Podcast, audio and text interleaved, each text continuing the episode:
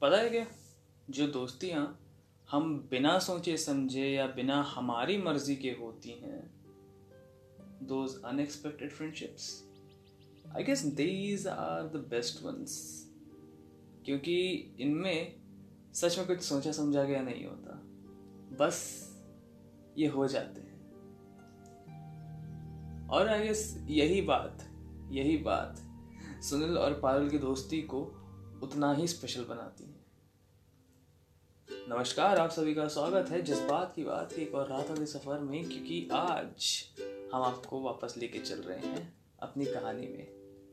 और बात रात की है, क्योंकि रात की ही बात, रात से रिलेटेड आज क्या आगाज़ हो रहा है कहानी का।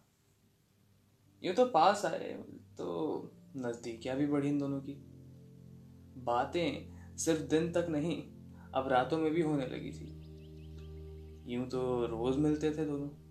मगर हॉस्टल के वार्डन को बहला फुसला के और दूसरे के घर आवाज़ बदल के कॉल करने का मज़ा ही कुछ और है। इन दो सालों में एक नायाब दोस्ती को जन्म दिया था और अब था कॉलेज का तीसरा साल, जहाँ से चीज़ें थोड़ी सीरियस होना शुरू क्योंकि लड़कों के लिए था करियर का सवाल, और लड़कियों पर मंडरा रही थी शादी की तलवार।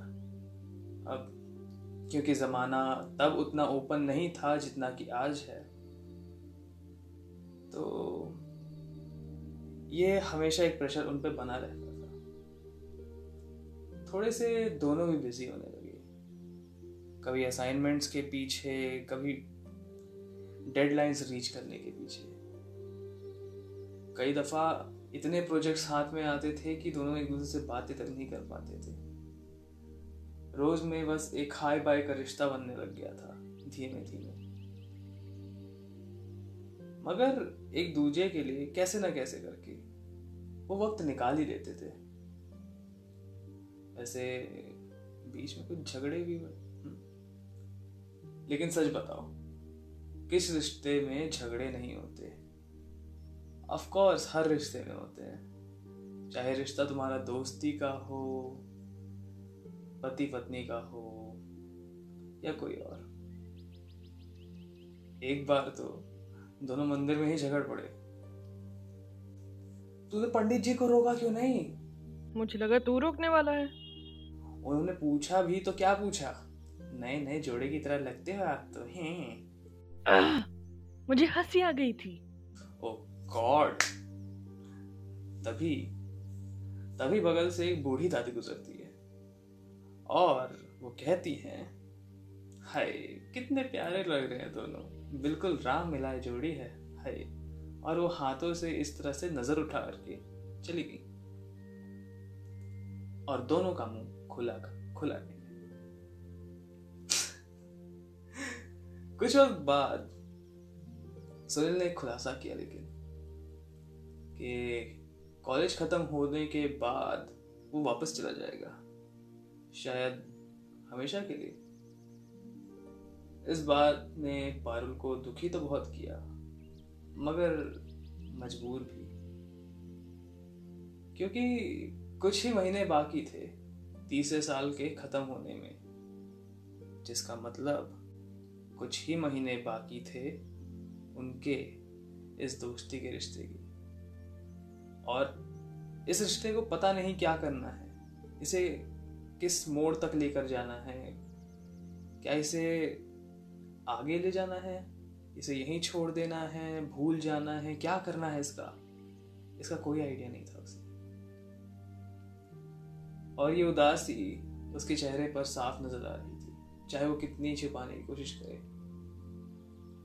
मैं मानता हूँ लड़कियाँ ना अपने चेहरे के थ्रू अपने एक्सप्रेशन छिपा लेती हैं, मगर उनकी आँखें उनकी आँखें ये बातें नहीं छुपा पाती। कहते हैं ना, आँखें दिल का आईना होती है। और उस उदास आँखों के जोड़े को देख सुनील ने उसे समझाते हुए कहा कि अरे अभी थोड़ी ना गया हूँ।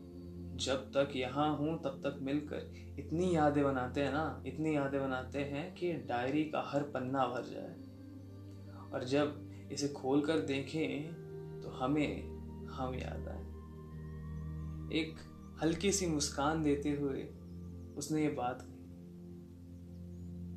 उस दिन ये बात कहकर उसने ये आता हुआ सवाल और बवाल टाल तो दिया। मगर इस बात का जवाब आप उन्हें खोजना ही पड़ेगा, कभी ना कभी, कि क्या है असल में दोनों के दरमिया क्या केवल दोस्ती कुछ उससे बढ़कर या कुछ भी नहीं? आपको क्या लगता है? अगर आपको इन दोनों की सिचुएशन में रखा जाता तो आप क्या सोचते? आप क्या कहते या आप क्या करते? आपको क्या लगता है, पारू क्या करेगी? सुनील क्या करेगा? जानने के लिए कल रिलीज़ होने वाले आखिरी एपिसोड का इंतज़ार कीजिएगा। पार्ट फाइव कल आ रहा है आप लोगों के पास। तब तक इस बेचैनी को बरकरार रखिए, क्योंकि ये कहानी अपने क्लाइमैक्स पर पहुँचने वाली है। आई होप आप लोगों को आज का एपिसोड अच्छा लगा होगा। जितना भी मैंने लिखा, जितना भी मैंने आपको सुनाया। क्योंकि बिल्डअप हो रहा है आखिरी चैप्टर के लिए। क्या होगा इन दोनों का? क्या ये दोनों मिल पाएँगे? इन सवालों का जवाब जानने के लिए आपको अगले एपिसोड का इंतज़ार करना पड़ेगा। तब तक के लिए मैं चलता हूँ अपनी गली। नमस्कार। Good bye good night